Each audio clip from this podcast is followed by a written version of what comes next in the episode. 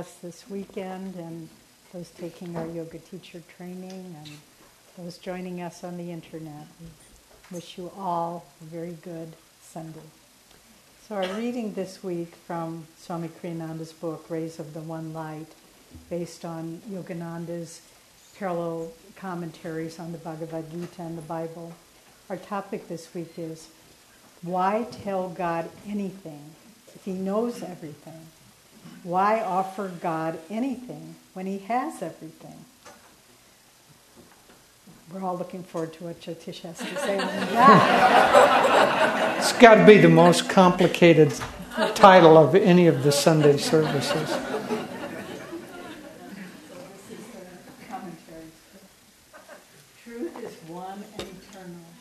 realize oneness with it in your deathless self within. The following commentary is based on the teachings of Paramhansa Yogananda. Jesus Christ teaches us the ideal prayer, one that addresses very human demands to God. Give us this day our daily bread. Forgive us our debts as we forgive our debtors. And lead us not into temptation, but deliver us from evil. Jesus himself says, just before suggesting this prayer, Your Father knoweth what things ye have need of before ye ask him. Why then his recommendation that we pray for anything?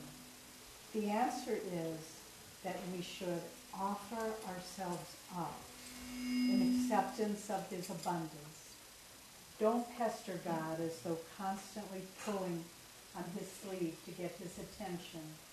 Approach him with the confidence of a child in its parent. And in that spirit then, ask him lovingly, but with complete trust, as though demanding your birthright, and without the slightest doubt in your mind that he wants only your best. So you don't have to persuade him the way a beggar or a stranger might. You are his child, God knows everything already. He knows what is in your heart. It is you who need to clarify your feelings, that you attune yourself to him and turn more clearly. For only by such clarity will you be able to receive perfectly what he gives you. For the same reason, we need to offer ourselves to him, not because he needs anything from us, except, as Yogananda said, our love, to complete his love for us. But because by self-giving we expand our awareness from its confinement in the little ego outward to infinity. The Bhagavad Gita says in the fourth chapter, those who partake of the nectar remaining after a sacrifice attain to the infinite spirit that person, however, who makes no sacrifices never truly succeeds in enjoying even the blessings of this material world. How then could he, could he attain happiness in subtler realms? Thus, through Holy Scripture, God has spoken to mankind.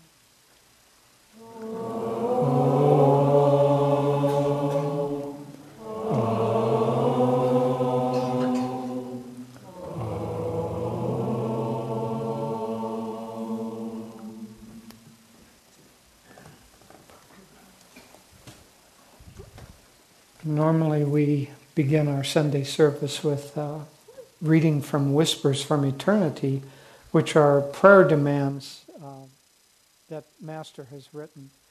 But if my prayers have been answered this morning, we will have Master himself do the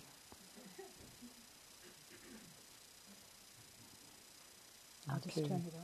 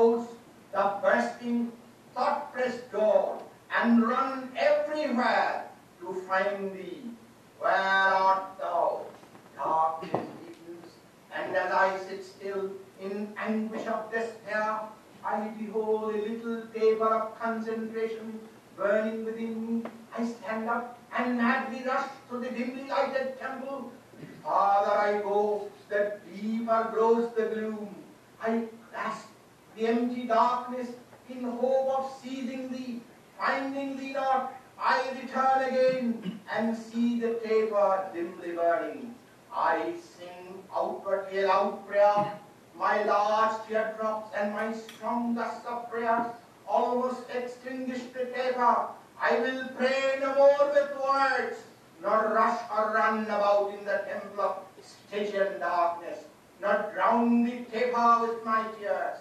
I will sit still and command my breath to make no sound. I rebuke my boisterous love for thee. The taper of meditation burns brighter now. Oh, how maddening! I cannot worship thee with words, but only with wistful yearning. Brighter the light grows. I behold thee now. Thou art I. I worship thee. As night hides everything, I will worship thee in hidden silence. I am glad with the joy of all minds. I will use the screen of the night to hide myself from the tempting things of the day. O night, when I am worried, throw thy veil of silent darkness around me. Create a dark temple for me wherever I go, that I may invoke and call him whom I love, my beloved, at any time, anywhere, everywhere. Oh.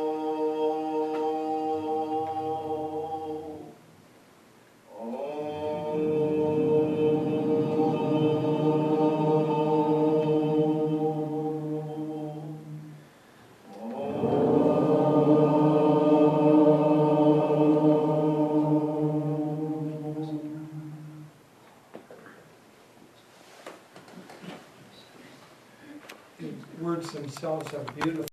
The vibration of master praying is exceptional. Gives uh, no longer much room to the sense of saints being kind of wimpy and soft and sweet all the time. When he said the prayers that we do should be prayer demands, that's that's what he's meaning. He really, really puts it there. So, the question today about prayer is very interesting. So, the first part of it is why should we pray if God already knows everything? And why doesn't God just grant us everything that we want? Well, first of all, we pray all the time, whether we realize it or not. It's the little thoughts, the little tapes that run in our minds, wanting this and wanting that and oh, if only this can happen, oh, oh, please. And those tapes run constantly. And the tapes run things that we want and things that we don't want. And those likes and dislikes are the constant underlying current that goes on in our consciousness. When we can finally learn to still those, then we will automatically, our consciousness will rise and will perceive ourselves as we really are, as extensions of God. But we have to learn to still those. And so, as long as we're praying all the time anyway, God knows those prayers.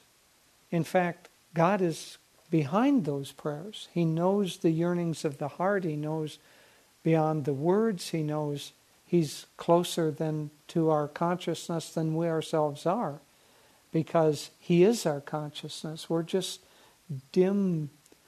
Uh, well, we're dim anyway, let's face it. but we're dim reflections of what our true nature is, of what we might become. And so prayer helps us to focus our, our more consciously our deeper intentions, our spiritual intentions, and then ask of God. And in doing that, we form a kind of connection that isn't there without the prayer. In a sense, well, there's a example that I can use. When I was, uh, oh, 35 years ago or so, went to India with uh, Swami and some others, Nalini and some other, um, couple of other Ananda people. And during that time, we met the great saint Anandamoyi Ma and got to spend some time with her. And it was very sweet and very precious. And one of the things that we had done was to bring a lot of malas and uh, lockets and so on that people uh, treasured but wanted Ma to bless. And so in this interview with her, we brought those out. And she said, Why do you ask this body to bless these things? She said, God's grace is like the sunlight. It's always shining down. Don't you see that? Why ask this body to bless those? That grace is always shining down. We said, Yes, we know, Ma, but could you bless them anyway? and she kindly did. Uh, she was playing a little bit with us, but nonetheless, the point that she was making was very important because God's grace is always shining down. It is always with us. And yet, we don't connect with it consciously very much. Since she used the image of the sunlight, if we were wanting to see something in the room, assuming that we didn't have the lights on, we could still see. The sunlight comes in through the windows, and it would be enough for us to see, probably even to read. It might get dim at night, but nonetheless, that sun is always shining down. So why, why seek the sunlight? It's always there. Well, if we don't seek it consciously, yes, maybe we can walk around without stumbling, but you aren't going to get much of a suntan sitting in here. If you want to get closer, if you want to draw more, you have to take a conscious act and you have to go out and you have to expose yourself to the sun. If you want the flow of God's grace more than just kind of dimly reflecting around in the rooms of your life, you have to go and expose yourself to that grace and draw on that grace. And in fact, with sunlight, Master said that if you consciously draw the energy of the sun, you can draw 10 times as much as if as you would get of benefit as you would get of just lying there passively. And so by consciously drawing on that grace, we we draw more of it than we would otherwise. Basically, what's going on is that God is our own self. God, but since we have an ego, last week's reading talked about as long as we have an ego, it is easier to pray to God as if He were other than ourself. Because that very sense of ego, Master said the ego is the soul identified with a body and a personality.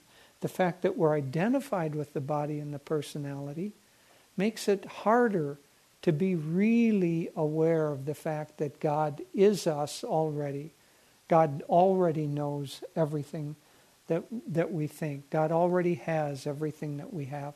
We don't naturally, normally think that way. The natural sense is to think of God as outside of ourself, to think of Master as outside of ourself, and so on. As long as that's normal, then it is more effective, usually, to pray to God as if He's outside of ourself. Then, as we get deeper, either in a single meditation or in our spiritual life, we can try to break down that hypnotism of separation. But at first, it works better to allow it.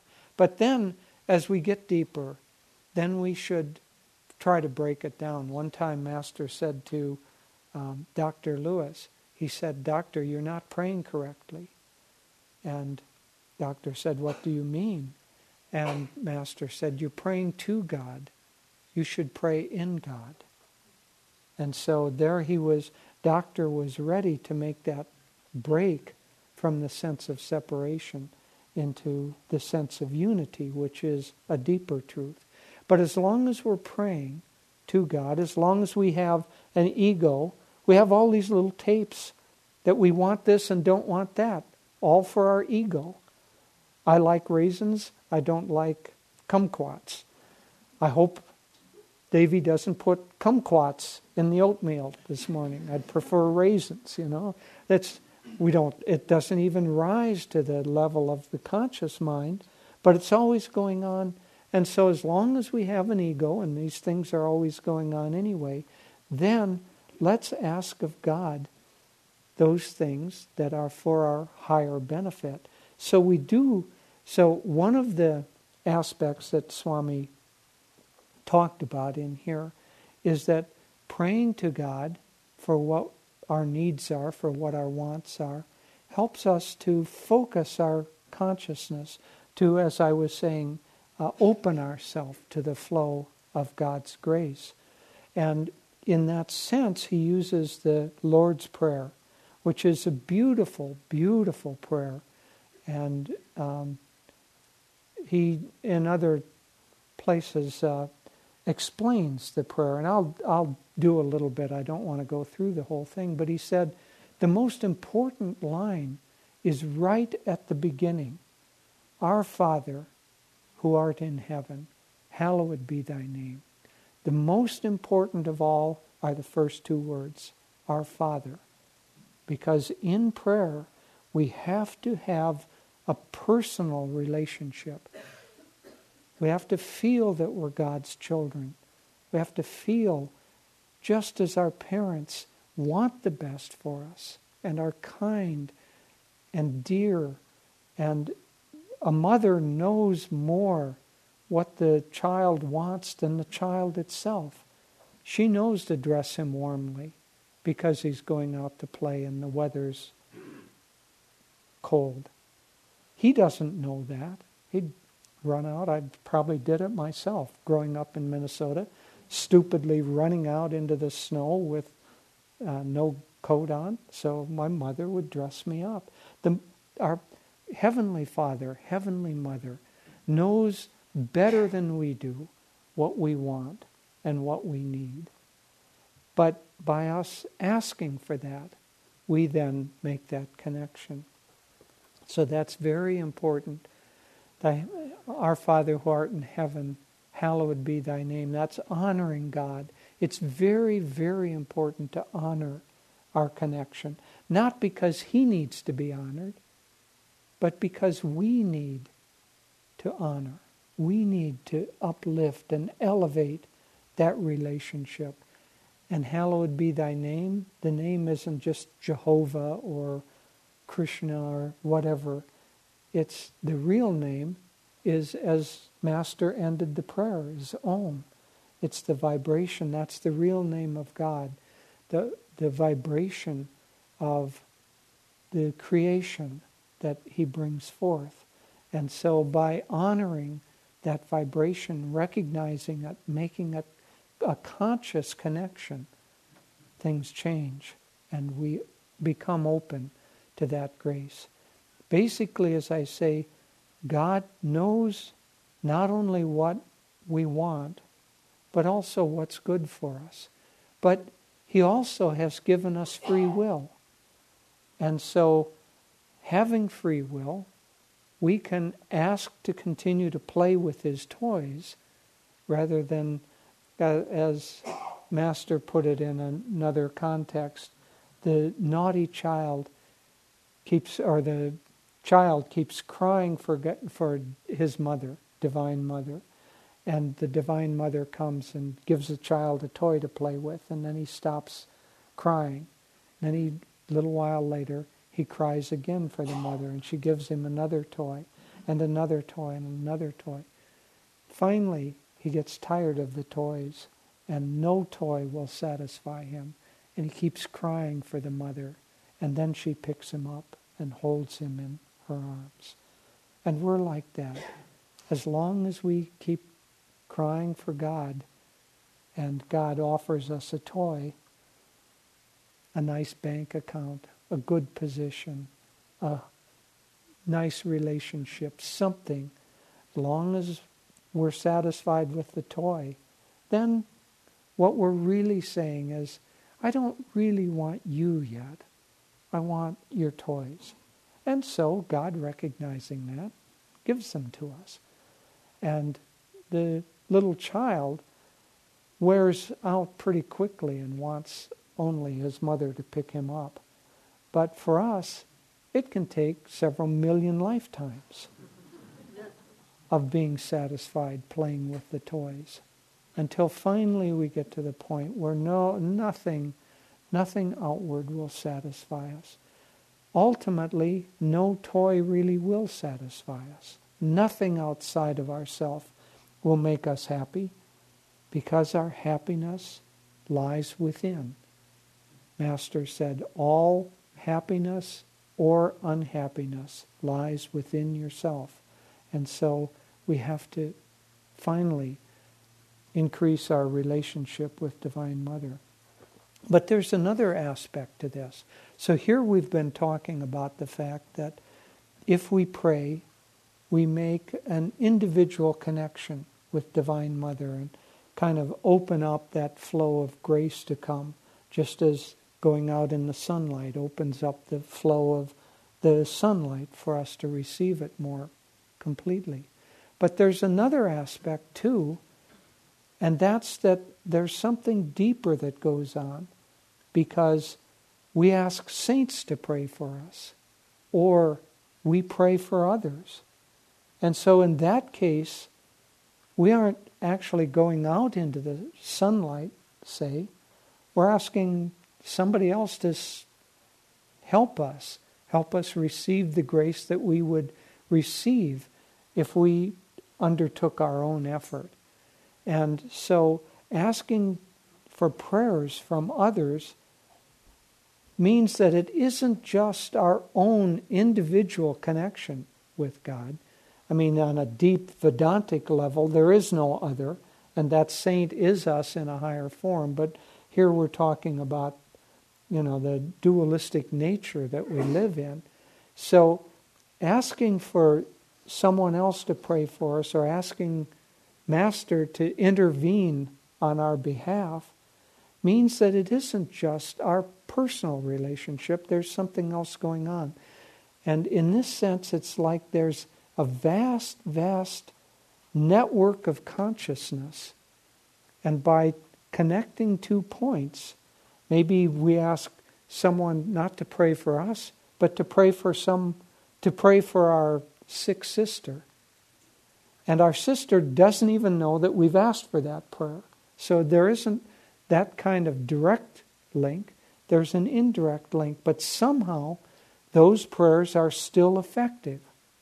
And asking that Master intervene on behalf of someone, or asking for prayers from someone else on behalf, as we do in our prayer council, in our prayer ministry, we know from experience that that's effective. So somehow it's like a billiard shot. We pray to God, God gives the grace over here. And so that, that kind of connection is made. It's made because the whole world is a conscious entity.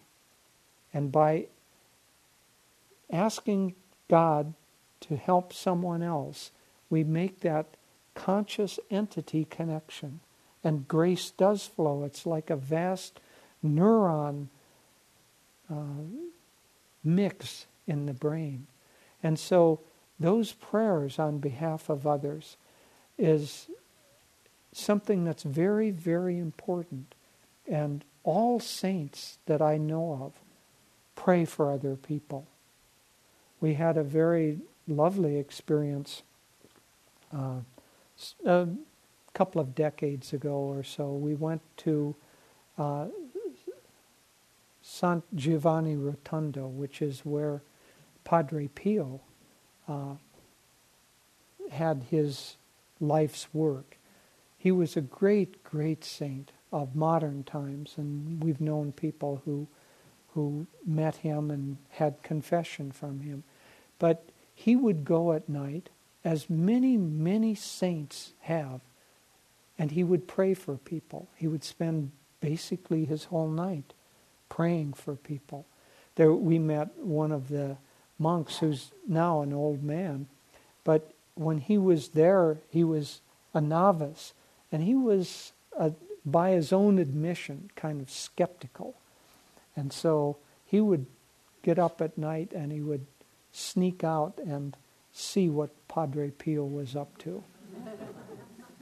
and so he would hide in this kind of loft. And this loft, well, I'll come back to that story. But he would hide in this loft and watch to see whether Padre Pio was the real goods or not. And he would see night after night Padre Pio praying for hours and hours at a time. And one time his superior came and caught him there, watching, and he was supposed to be in his room. He wasn't supposed to be there. So his superior started to chew him out for not obeying the rules. And Padre Pio, who was, he was wonderful anyway, he said to the monk, he said, Why is it taking you so long to get me my tea? When the superior was chewing him out. So the superior, oh, oh, I didn't realize that you were here on Padre Pio's bequest. So he left him alone. but it's, it's just beautiful. There was, there was another time. Well, to finish this story, that loft was where Dave, uh, where uh, Padre Pio received the stigmata. He'd received it inwardly many years earlier, but that's where he received it outwardly. Stigmata is where outwardly the wounds of Christ in the hands and feet and side come. And Padre Pio had that throughout his life. And so to finish the story, we had gone there, and the place, uh, Basilica, was crowded and a lot of tourists and a lot of noise, and we kept kind of going from place to place. We were with Arjuna and Shivani, if you know them. We were looking for a place that was quiet. And so the four of us finally found this little place, choir loft. We didn't know what it was or why. It was just quiet, as far as we knew. And we sat to meditate. And then uh, Shivani read a little plaque on the wall, and it was then that we realized that's where Padre Pio would go at night and pray, and where he received the stigmata. And so we were meditating, and it was getting later, and then we heard kind of clank, clank, clank, and the doors got locked. Not only did the doors to the church get locked, the doors to that choir loft got locked. And so we figured, well, could be worse. We're stuck here for the night. We might as well meditate and really tune in. So we were meditating. And after a couple of hours had passed, the doors unlocked, and this priest came in, was an American priest, leading a small group of pilgrims that had come from America. And he opened the choir loft, came in, was quite surprised to find the four of us sitting there. But when we explained what had happened, he said, Oh, well, you're very fortunate. And usually this room remains locked all night. But since, since we've come, then just join the pilgrimage here. And so, he, uh, along with the rest of them, we went to the private rooms of Padre Pio. And then at the very end, he had one of the little gloves that he wore that had the remnants of the blood from the stigmata. And as everyone filed out, he blessed everyone. And, uh, and us too. A special little blessing from Padre Pio. But here's a great saint who, like Master, like others, spent his whole life praying for others. So he was telling us by example that prayer is effective. So whether we think that we God knows everything, therefore we don't have to pray, then they show us by their example that we do have to pray and that it is effective. Well, if God has everything, why ask Him? Why give Him anything? Because it's we who think He doesn't have everything. It's we who think that we have some things that are ours and not His. And that thought of separation, of holding something from Him, in fact, keeps us bound in ego. Not the only thing, but one of the strong things is to think that we have things, not just physical things, but talents, ideas, blessings for others, gifts for the world that aren't God's. And we have to give Him everything, everything, everything. And finally realize that we have nothing outside of what He has given us because we are nothing outside of Him. Everything is God, God's alone, God's only. And that we are only here to be perfect channels, to learn to become perfect channels for Him. So when we pray, there's a question of what we should pray for. There are some things not to pray for. First of all, if you're undergoing a test, don't pray that that test be taken away from you. Put it this way think back when I was in, I don't know, Mrs. Johnson's third grade, and I was just learning my multiplication tables. Do you think she was going to listen to the prayer that said basically, I haven't studied, I don't think I can pass this test. Please take it away from me. oh, yeah, well, that's a good idea. You remain stupid, remain ignorant. but don't we pray to God? This test is too hard for me. Take it away.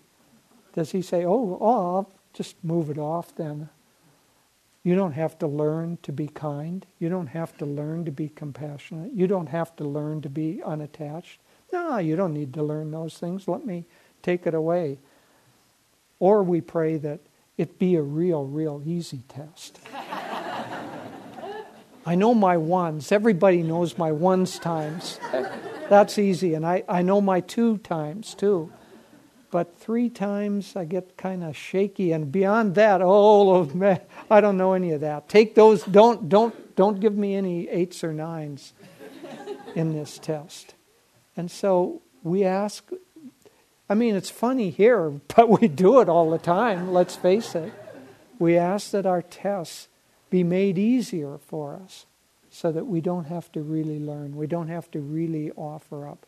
We don't have to really give things up. So don't ask that your tests be taken away. In fact, there are really only two prayers. Master said there are the there are two prayers that are the highest prayers. One is, Father, give me thyself, that I may give thee to all. And the other is, I will think, I will will, I will act. But guide thou my thought, will, and activity to the right path in everything. And when I first heard that Master gave us two prayers, I thought, can he make up his mind? I mean, it's easier if we just have one prayer.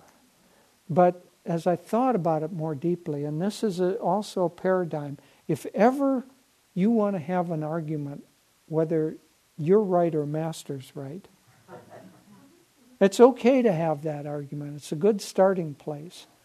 But make the assumption that you don't understand and he does, and then figure out why you're wrong. So, why two prayers? In part because he said his path was a combination of meditation and service. And so the prayer, Father, give me thyself, is a prayer for deep meditation. Give me thyself, give me thyself. But you don't want to be narrow or do that for ego benefit. Give me thyself that I may give thee to all. The other is a prayer for proper activity, for proper service. I will think, I will will, I will act. That's quite different from God, do it all. It's I will do it, but you guide me in my attunement. So for us as devotees, the real prayer that we should have should always be prayer for deeper attunement, that we do God's will and nothing else, that we want what God wants for us and nothing else. And when you pray for others, usually it's better not to pray for a specific result because your understanding may not be deep enough. Pray for God's blessings and God's will to be done for that person. And if you can do that deeply, God will answer those prayers. So I thought to end with kind of a summation that would be a very simple way of remembering. Now, we can all count the fingers on one hand, so I'm going to give for the five fingers five aspects of prayer, each of which are very important but easy to remember. So the first is familiarity. The prayer starts with Our Father. Pray to God, to Divine Mother, as your own parent, as your own friend, as your own deepest friend, as your own beloved. We start all our public prayers virtually with Heavenly Father, Divine Mother.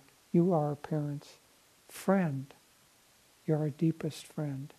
Beloved God, you're our beloved. You are the one that we love. So familiarity, make that the beginning of your prayer. The next one stands for faith. We have to pray believing that God will answer the prayers, assuming that they're the right prayers and not the wrong ones. But pray believing in the goodness of God, in His desire to help us, desire to be with us, desire to fulfill that which we need as Jesus put it in the Lord's Prayer, give us this day our daily bread. Because God will sustain us in whatever. We have to have faith, so that's the second finger. Familiarity, faith, we have to pray believing. The third one is frequency. You can't just pray once in the morning and figure it's good enough for all day. We pray before every meeting, we pray before we take food, we pray. Use every excuse you can to make that connection with God, either in formal prayer or in informal prayer. Just feel that God's your companion. You're sharing your life with Him. If you have a little heartache, share that with Him. If you're having trouble with something, share that with Him.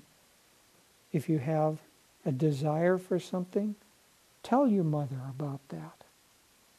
And don't hold anything back. So, frequency, make some sort of, you have those prayers going on all the time anyway. Make the connection with God during them. The fourth finger stands for fervor. You heard Master's prayer. You heard the energy in that. Wimpy prayers do not carry very far. Oh, God, I guess I want to be good today. help me out. Okay. Wasn't quite the way Master prayed. So pray with real fervor. The stronger the energy is, the stronger the response will be. And so make that powerful, powerful. And then finally, the last one, and the thumb, which is the strongest of all, is for follow Master. Follow the will of God in everything and make that really the deepest prayer of your heart that you're able to understand and to follow the will of God in every thought, word, and deed.